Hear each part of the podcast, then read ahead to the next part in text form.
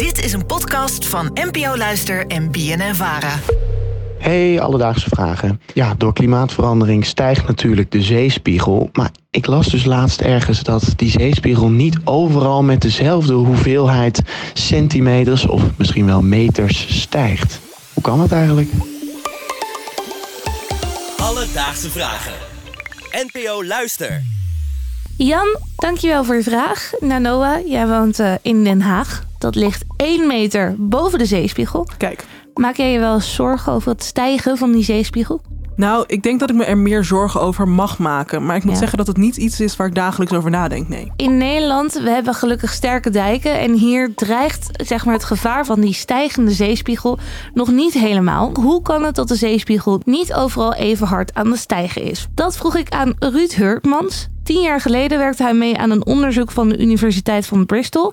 waarin zij de verdeling van de zeespiegelstijging onderzochten. Een van die factoren is de, de zwaartekracht. Die is niet overal op aarde gelijkmatig verdeeld. En eh, zo trekken bijvoorbeeld Groenland en Antarctica, die hebben veel eh, massa en veel, ijs. En die trekken relatief veel water naar zich toe. En naarmate die ijskappen smelten, verliezen ze massa en trekken ze dus ook minder hard en het water om zich heen.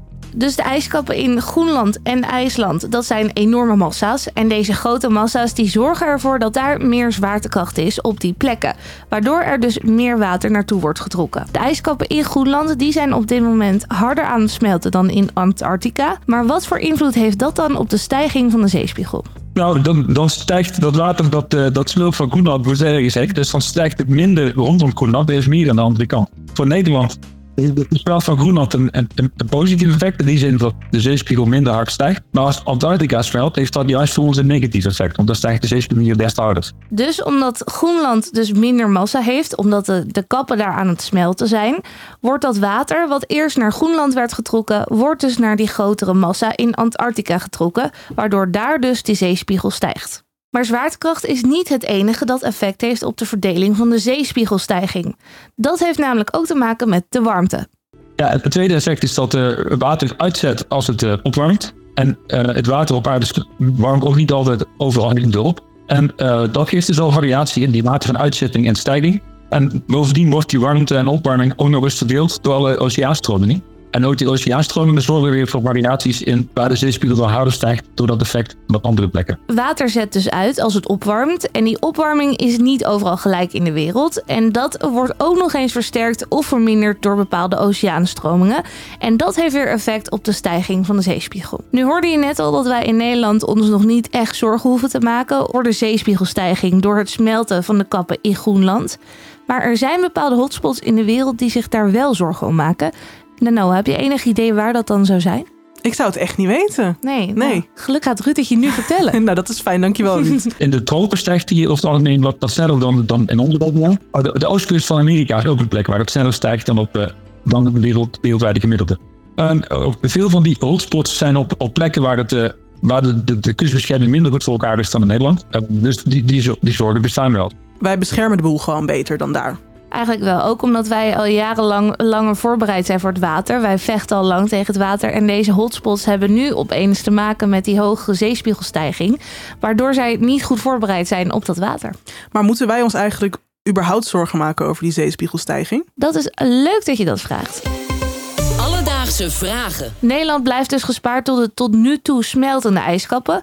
Maar bij ons ligt er een ander gevaar op de loer die ervoor kan zorgen dat die zeespiegel stijgt. Voor Nederland en de Noordzee juist eh stormen ook belangrijk kunnen zijn. Als er bijvoorbeeld een westerstorm is, dan duurt die eh, zeewater naar de Nederlandse kust toe en juist van de Engelse kust af. En als er periodes zijn met relatief veel, juist relatief weinig van die westerstormen, dan eh, heeft dat een effect op de zeespiegelstijging. Ik weet niet of je de TikTok kent van, eh, over de Noordzee. Oh mijn god, de Noordzee, dat is echt mijn grootste nachtmerrie door TikTok. Ja, precies. Echt bizar wat voor stormen daar zich plaatsvinden. Zeker. Er zijn er enorm veel stormen. En eh, als er nog meer komen, nou, dan is dus Nederland een risicogebied. Ah, goed om te weten.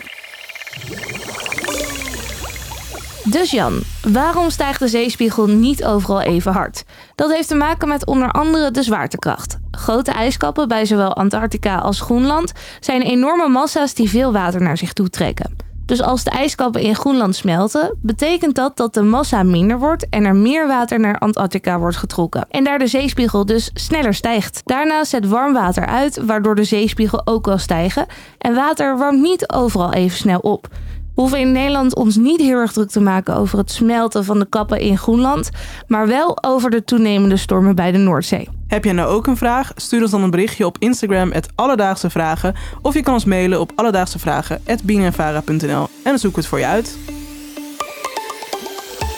Alledaagse Vragen. NPO Luister. BNN Vara.